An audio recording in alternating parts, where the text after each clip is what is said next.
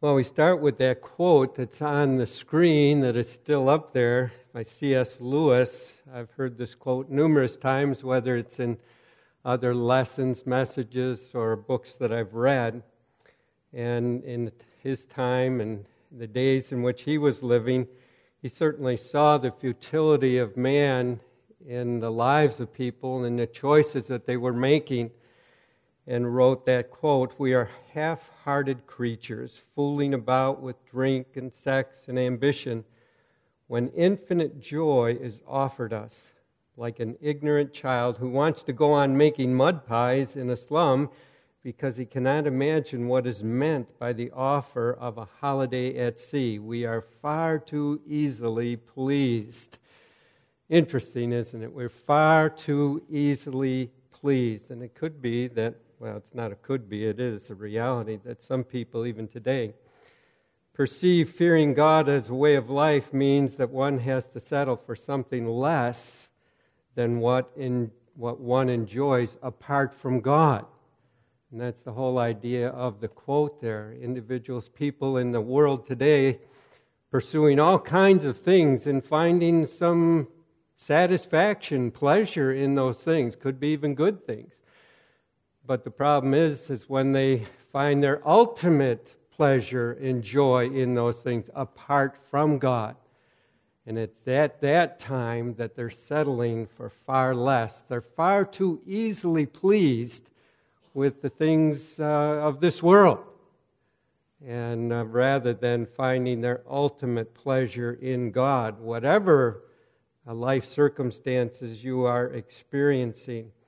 So we want to focus on this reality. Fearing God includes enjoying God and life to the fullest as He's designed it. In fact, no individual can enjoy life to the fullest if they're seeking to enjoy it apart from God.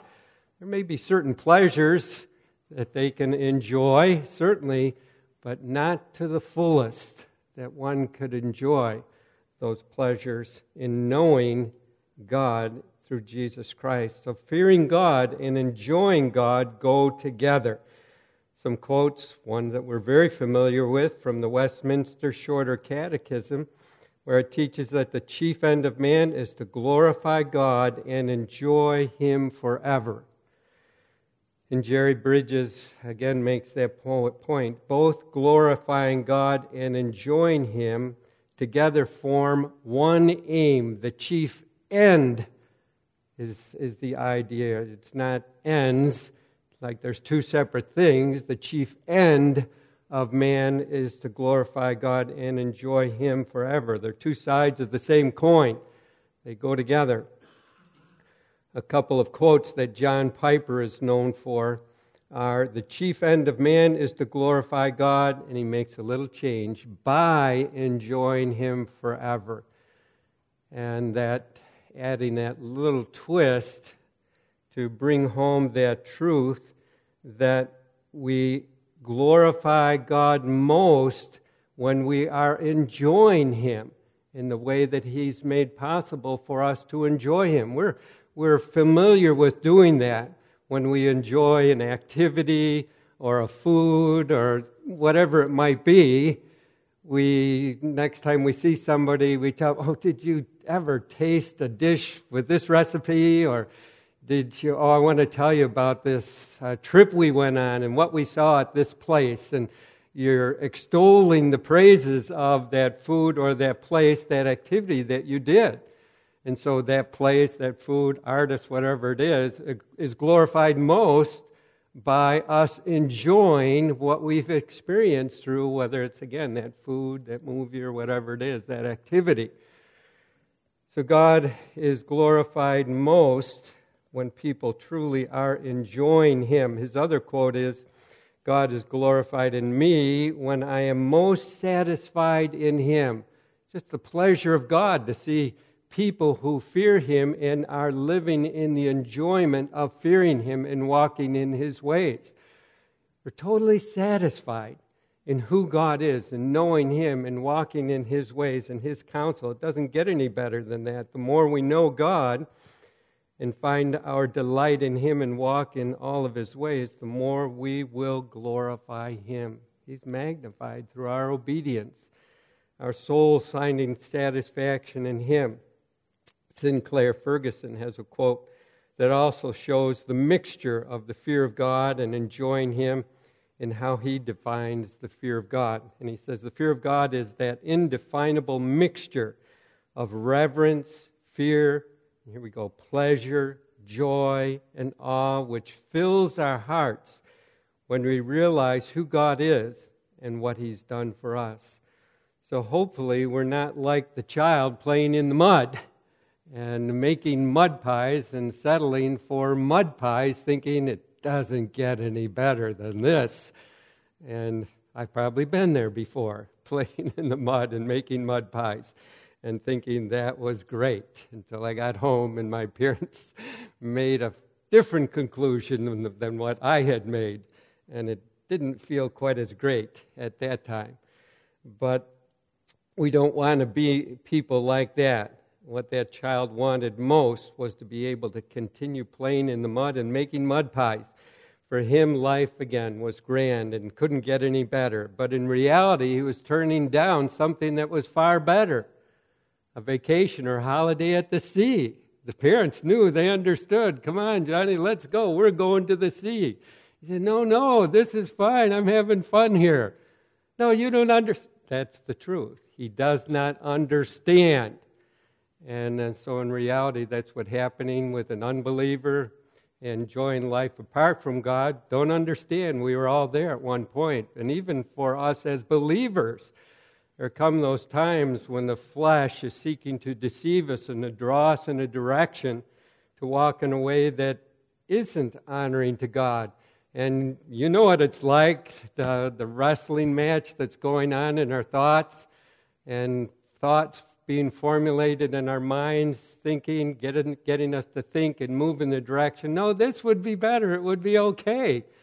Those, those are mud pies, folks. And uh, the greater pleasure and joy is sticking with God and walking in His ways. Well, if you had one wish this morning, what would it be? If there was just one thing you could have, what would it be? Well, I hope it wouldn't be mud pies when we're talking about choices in life, or be like the, the man who was uh, lost in the desert for so long. And at this point, he was just crawling through the sand until his hand hit a, a jar in the sand, and he picked it up and, and wiped it off, and poof, a genie appeared. This isn't real, by the way. The genie appeared, and of course, you know the scenario. The genie says, you can have one wish, whatever it is. And so, of course, the man wishes for a car door. Uh, yeah, Scott's looking at me, a car door. Why would he wish for a car door? Well, genie doesn't reason why. Poof, there you go, he got a car door. And um, the genie asks, you know, you could have had anything you wish for. Why did you wish for a car door? He says, well, whenever I'm hot at home in the car, I roll the window down and I cool off. Come on, folks. You don't get that. It's just a bad joke, huh?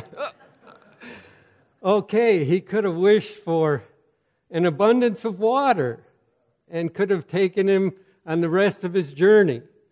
But he settled for something far less. So whether it's mud pies or car doors, uh, wish and make it your ambition and aim to pursue God and Christ and find your ultimate enjoyment in Him.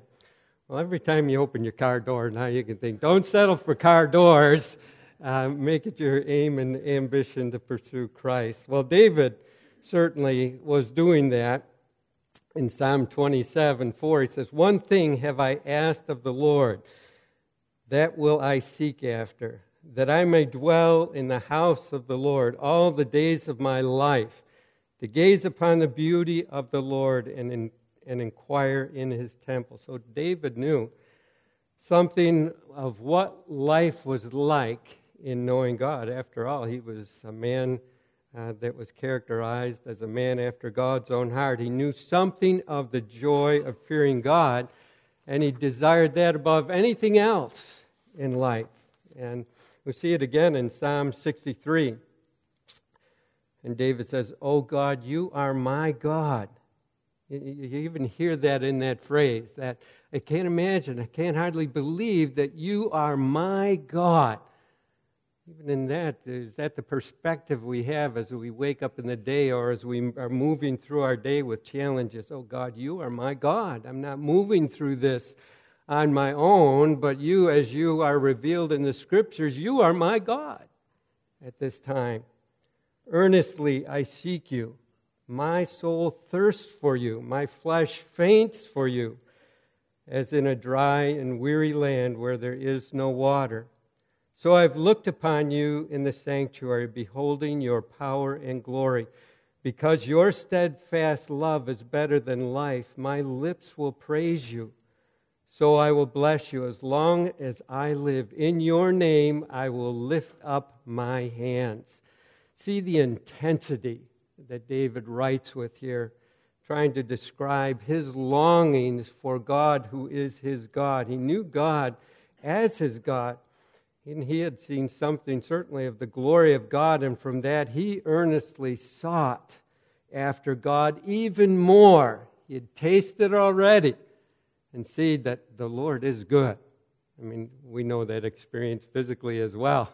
Take, we're going to be doing that today with all those delicious meals and desserts down there, and you take a taste. Oh, this is good. You know, I want more of that. And David had lived that kind of life in his relationship with God. He had a thirst for knowing God that really needed to be satisfied, and he wanted to drink of that well and that water even more. He again knew something of what set God apart from the other gods of the day and what people were worshiping back then. And so he sought after God even more and beheld even more of God's power, God's glory, and his steadfast love. He was so satisfied and enthralled with God's love for him that it was to him, as he describes it, even more precious than life itself. Um, and out of that realization, that contemplation of God's steadfast love, he knew that God was worthy to be praised day after day for as long as he lived. God was always glorified in David as David was enjoying him. I mean, we have this expression from David in the Psalm, certainly by the working of God through David, but as a heart expression from David. And we can see from his example, certainly God is worthy. There's nothing that can satisfy the soul of man, from David's testimony, more than God could.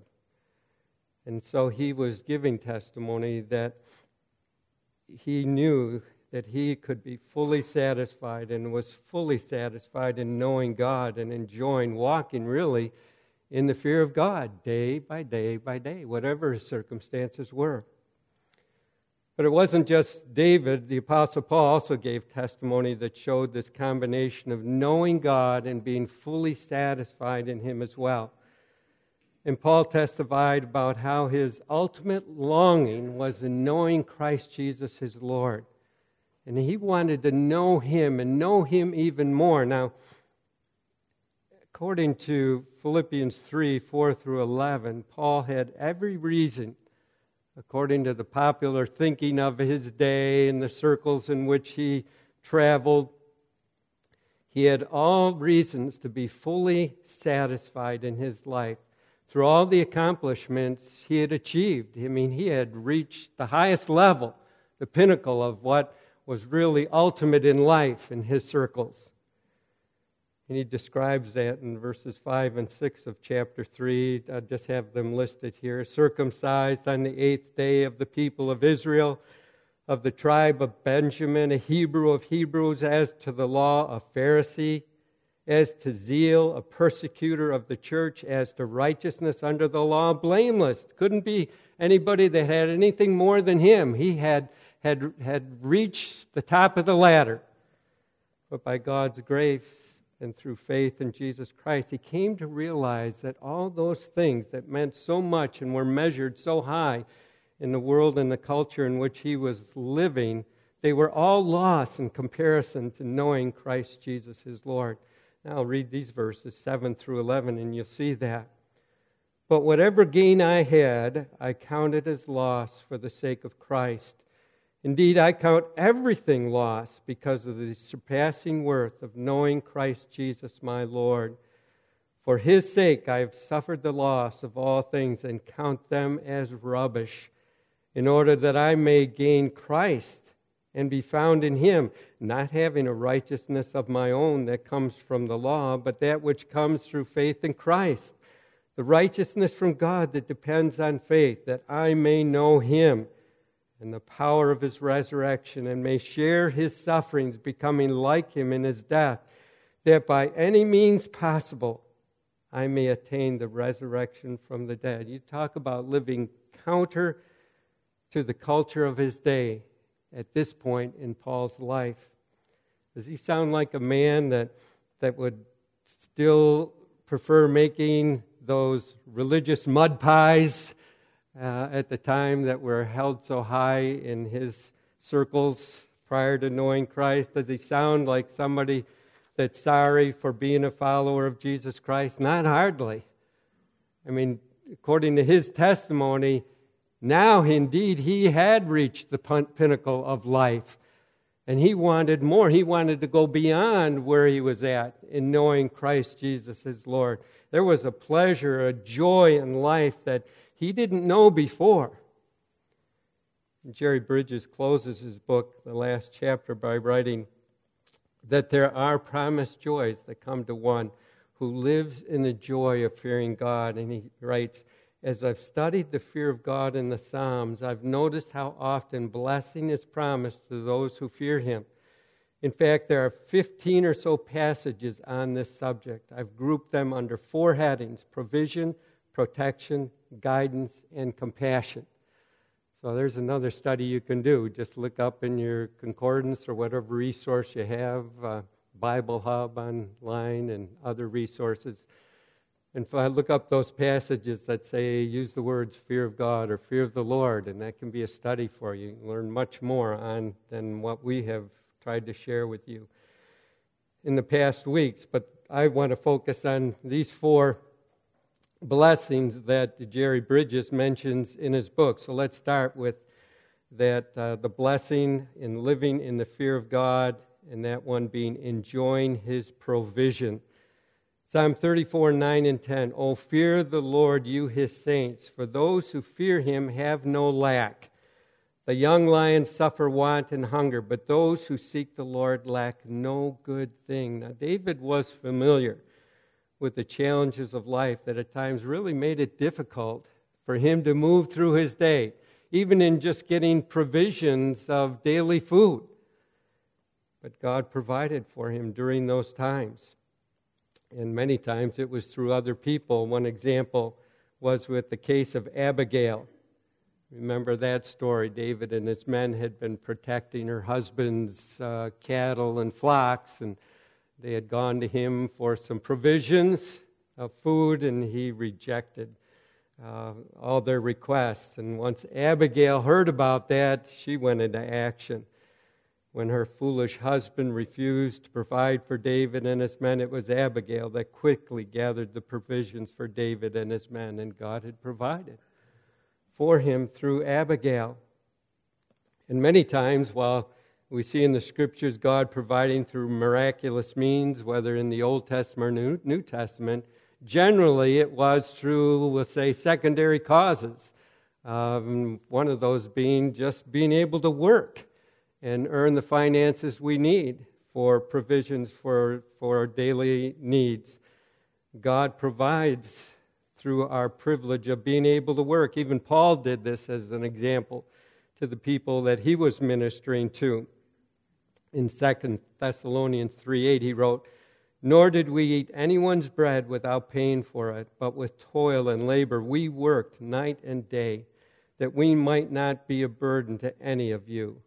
And then in verse ten, he wrote in regard to those who were being idle at the time and not working. He said, if anyone is not willing to work, let him not eat. Such persons we command and encourage in the Lord Jesus Christ to do their work quietly and to earn their own living. So many times we can give thanks that we even have the opportunity to go work on a daily basis.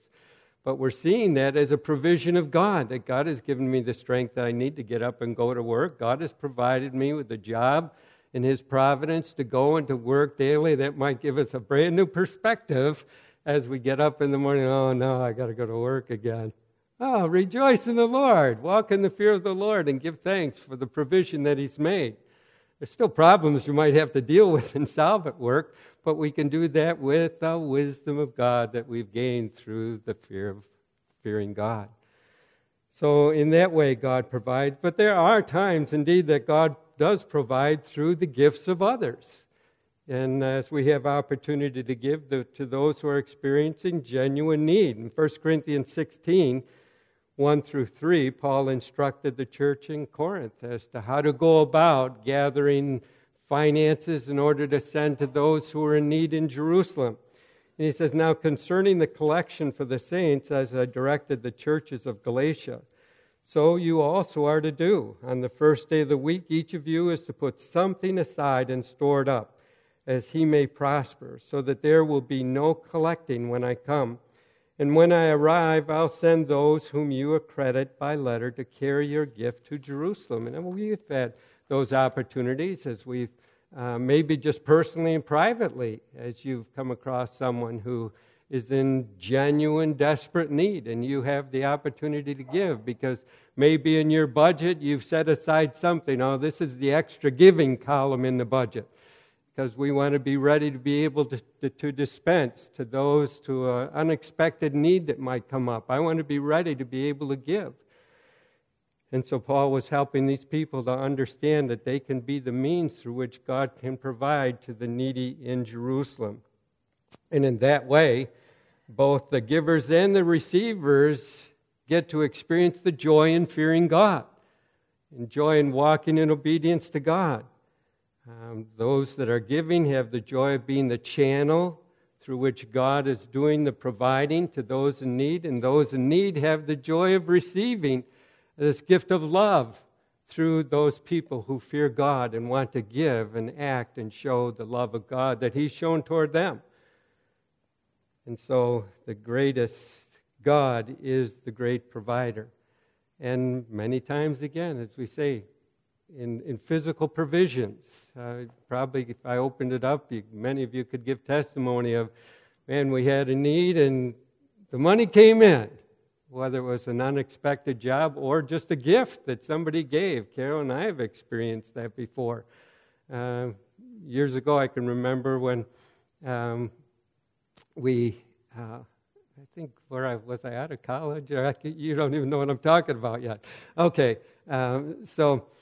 Um, we were living close to the budget, and uh, um, out of the blue, a check came in the mail for four hundred dollars. Didn't know who it was from. Well, that week, the engine went on the car, and it just came in just under four hundred dollars. And now you're already understanding. This was many years ago that this happened. Uh, but God had provided unexpectedly, and by His grace, it came before the engine went out on the car and needed major work. So opportunities like that, God in His providence, He does provide in wonderful ways, unexpected ways many times.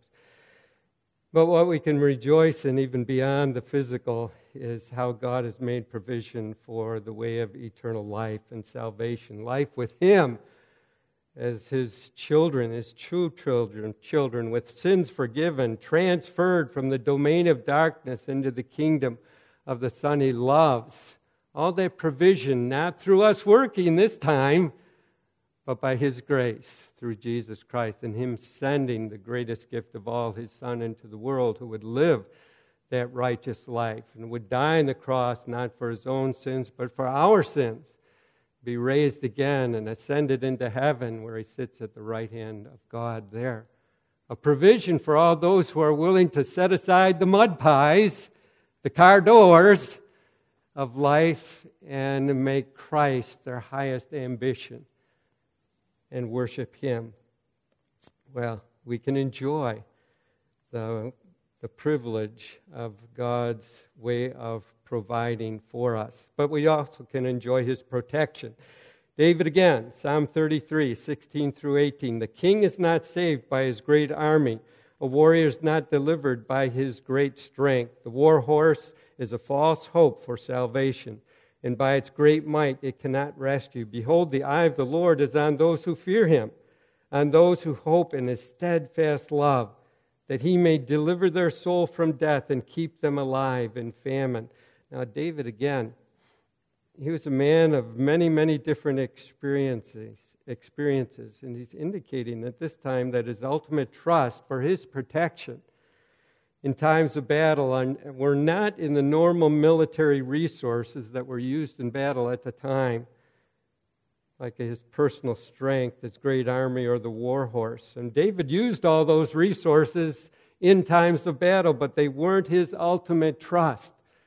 His ultimate trust was in God. It was God who was the sovereign who provided David safety and ongoing life in times of danger. The eye of the Lord, as David wrote here, the eye of the Lord is on those who fear Him. He sees everything that's going on in the life of the one who fears Him.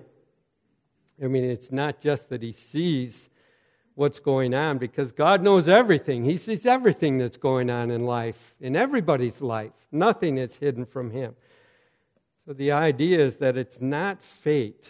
It's not random chance, man's own strength or wisdom or any other human resources that might be at his disposal that determines really what happens in the life of the God-fearing person. That's what David's rejoicing in, that God is the one who's ultimately in control. It is God who sets the number of my days. He's ruling over all the events in his, in his life, and the same thing with us as well. He's the one who provides protection and determines the well-being of, of the God-fearing individual. Quote from the theologian Barnes, their security is in the fact that the eye of God is upon them, and He knows their wants, that He sees their dangers, that He is amp- He has ample ability to deliver and to save them. Psalm one forty-five nineteen says, He fulfills the desire of those who fear Him. He also hears their cry and saves them. So God sees, He knows what's going on, He's in control, watching over those who fear Him. But it goes just goes beyond what He sees, but He also hears our cry in those times that we need help. He's not deaf to our requests and our cries to Him. And the same truth is emphasized in the New Testament, in Hebrews, as the writer is seeking to encourage his listeners there. And he says, since then, we have a great high priest who has passed through the heavens, Jesus, the Son of God. Let us hold fast our confession, for we do not have a high priest who is unable to sympathize with our weaknesses, but one who in every respect has been tempted as we are, yet without sin. Let us then with confidence draw near to the throne of grace, that we may receive mercy and find grace to help in our time of need. So His ears open to the cry of the one who fears Him. It is God who provides us the protection. Well, how does He provide this protection? Well, He does have ministering spirits that work on His behalf. We don't worship the angels, as the people in Colossae were being told to do, and other people today might encourage you to do, to pray to the angels, but they're involved in life today. God has angels as His messengers who will act on His behalf of those that fear Him. We see it in the Old Testament. In Second Kings six, I don't have these verses on the screen for you, but you'll remember the story. Elisha's servant became worried when he saw the armies of the king of Assyria. They were far outnumbered by the Syrian troops. And Elisha prayed that God would allow His servant to see God's heavenly host that was prepared to fight against the Syrians. And yeah, he saw what was unseen before. the messengers of God ready to act on their behalf. In the Hebrews, uh, well, Hebrews one fourteen, we also read that of how God provides angels to serve on behalf of those who are to inherit salvation. Even Peter experienced it at times when he was in prison. Remember, there he was sleeping, and an angel came up, kicked him, and time to wake up, let's go. And out he was delivered from the prison. So God does have his messengers that act on his behalf. But there is also uh, times that God's sovereign rule over people and events were, were put into action by God's providence. And God worked in ruling over people and events to provide the protection to his people. Genesis twelve seventeen, God afflicted Pharaoh and his house with great plagues to protect Sarah when she was taken into Pharaoh's household. It's an act of God on her behalf, protecting her. In First Samuel twenty-three, twenty-six through twenty-eight, we can read how Saul was closing in on David and his men when all of a sudden, out of the blue, yeah, a messenger came to Saul and told him that the Philistines were attacking Israel. So Saul had to stop pursuing David, and David was delivered. David and his men were delivered. It could be that uh, God has acted on your behalf through one of these means at some time in your life. We've probably experienced it before. I know I've thought of that before when I've been delayed Uh, leaving the house, or something has happened, and, and instead of complaining, I think, hey, I have no idea what the providence of God is working for me on my behalf at this time. No idea. You know, what I'm kicking against here might be a blessing of God, keeping me from something that uh, quite possibly could happen to me. And so instead I will rest in the sovereignty of God and trust him, and be comforted and still have joy in the midst of what could be a possibly frustrating time. Uh, letting God, knowing that God provides protection. Now, does God always and keep his people from experiencing trials, difficulties, suffering, even death? Well, no, of course not. Joseph was one who suffered at the hands of his brothers and was falsely accused by Potiphar's wife and then imprisoned by Potiphar. In Genesis thirty-nine twenty-one, it says, but the Lord was with Joseph and showed him steadfast love. So we need to be careful that in those times we're not thinking, God has deserted me. Everything's out of control. No, it's not. You know, God is still there. God is still seeing. God is still open to your cry. Still at work on the behalf of his children. Joseph feared God. And in the end, stated to his brothers, the bigger purpose God was accomplishing through all the events of his life. He says, as for you, you meant evil against me, but God meant it for good, to bring it about that many people should be kept alive as they are today. So Joseph didn't have to end up being a man full of anxiety in those times. He was a man who understood the bigger purposes of God. That God was up to something bigger than uh, what he could formulate in his own puny mind and thinking. He was content with that. The Lord was with him during that time, and so he continued on. And of course, the greatest example, Jesus himself.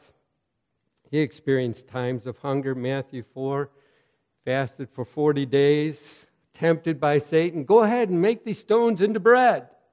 No, there was something bigger going on here than Jesus' hunger at that time. And it was very real hunger for him. But he understood the bigger plan and referred to that in the Scriptures in fighting off that temptation of Satan.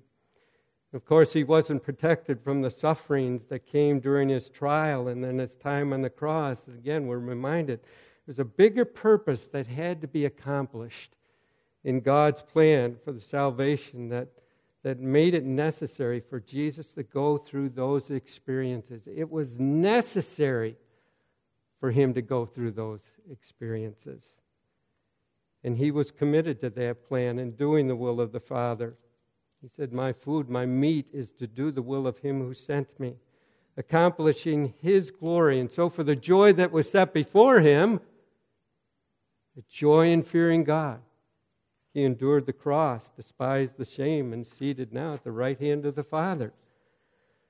So we as well must be ready to hold on to the greater calling that we're called to, that we have in glorifying God in all circumstances. And as we live in the fear of God, we will also have that joy of the Lord in those times. You believe that?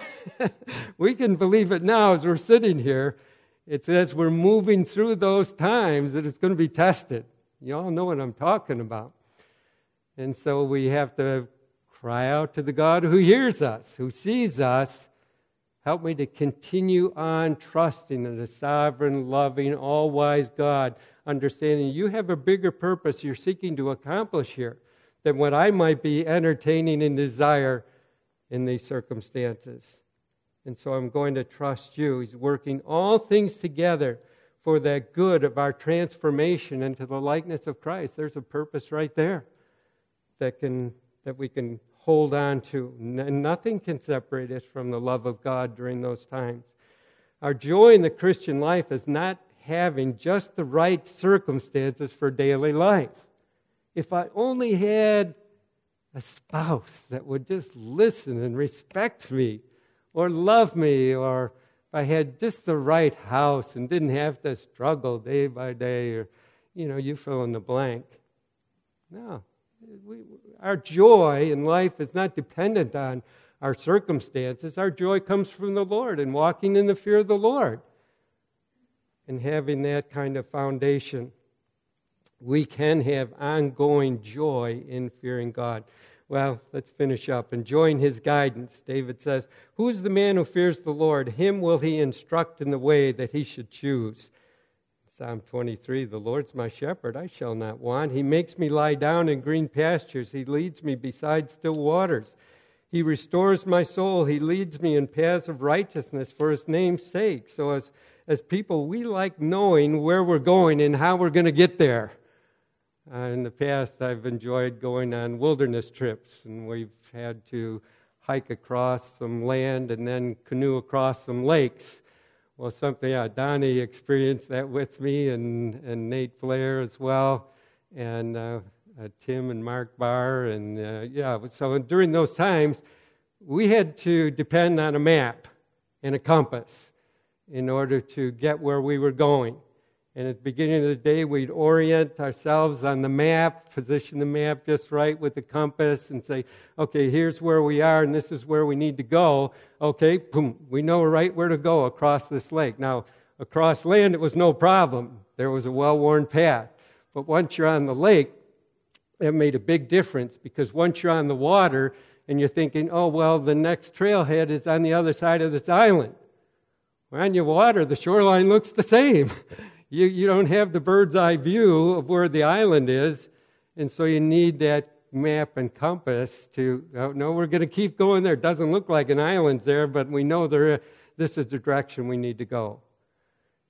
And so we have the privilege of, of having the guidance we need as those who fear God, that he's going to give it to us. How does he give it to us? Well, it gives, us, gives it to us in his word.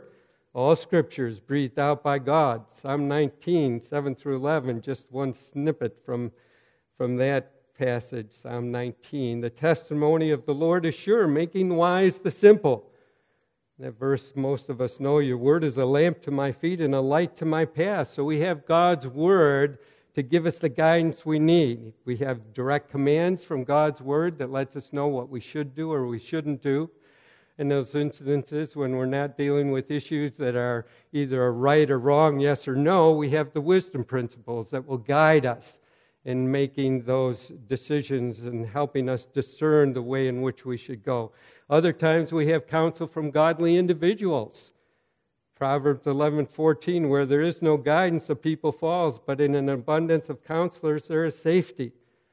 Or again, God's sovereign control and providential workings. James four, thirteen through fifteen talks about making plans. Nothing wrong with making plans as we're looking toward the future, but are we looking that for those plans to come to pass just because I've made those plans and I'm going to make it all happen because of my own strength and energy and wisdom? That won't cut it. It still doesn't happen sometimes. Instead, we ought to say, if the Lord wills, we will live and do this or that. So David, again, going back to him, enjoyed the reassurance of God's guidance. He leads me beside still waters. He restores my soul.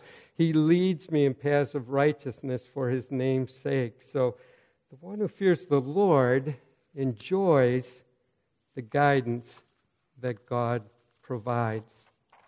Well, let me finish off by that final blessing that we have, enjoying the fear of the Lord, and that's his compassion. This is an extended passage that I'll finish on. But as I read the passage, notice how David directs us to the love of God, God's compassion to those who fear him, but then also notice the superlatives he uses in, in writing about God's love. He says, the Lord is merciful and gracious, slow to anger and abounding in steadfast love. He will not always chide, nor will he keep his anger forever. He does not deal with us according to our sins, nor repay us according to our iniquity, iniquities. For as high as the heavens are above the earth, so great is his steadfast love toward those who fear him.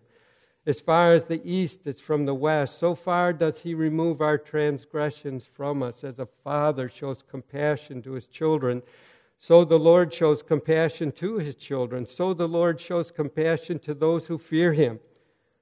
For he knows our frame. He remembers that we are dust. As for man, his days are like grass. He flourishes like a flower of the field, for the wind passes over it, and it's gone. Its place knows it no more.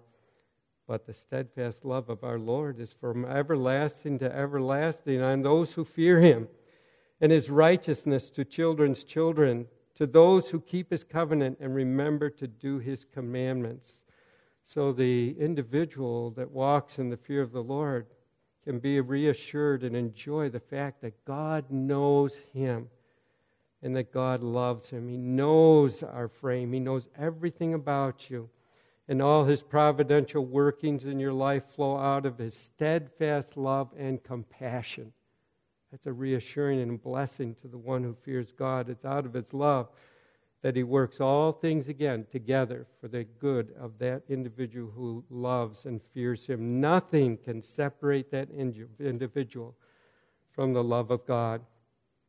Well, and then there's coming that day when he will present you blameless before him in the presence of his glory with great joy. There's the culmination. We can walk in the fear of the Lord now. That doesn't mean we can't walk in joy. The two are part of the same coin, fearing God and enjoying him. So let us glorify God by enjoying him now and forever. Let's pray. Heavenly Father, this morning we do give thanks that, that you have made such provision for such needy people like us, that we could know the truth of salvation and life through Jesus Christ, knowing you and how you exist as the awesome God and all the attributes that are yours in complete perfection, and that we could know you personally. We could be called your children by faith in Jesus Christ. Keep growing us in this knowledge of yourself, that we might fear you, because you are worthy of our worship. And we give thanks that such a walk can be a walk full of joy. Teach us and help us to walk in that way today, in Jesus' name. Amen. Thank you. You're dismissed.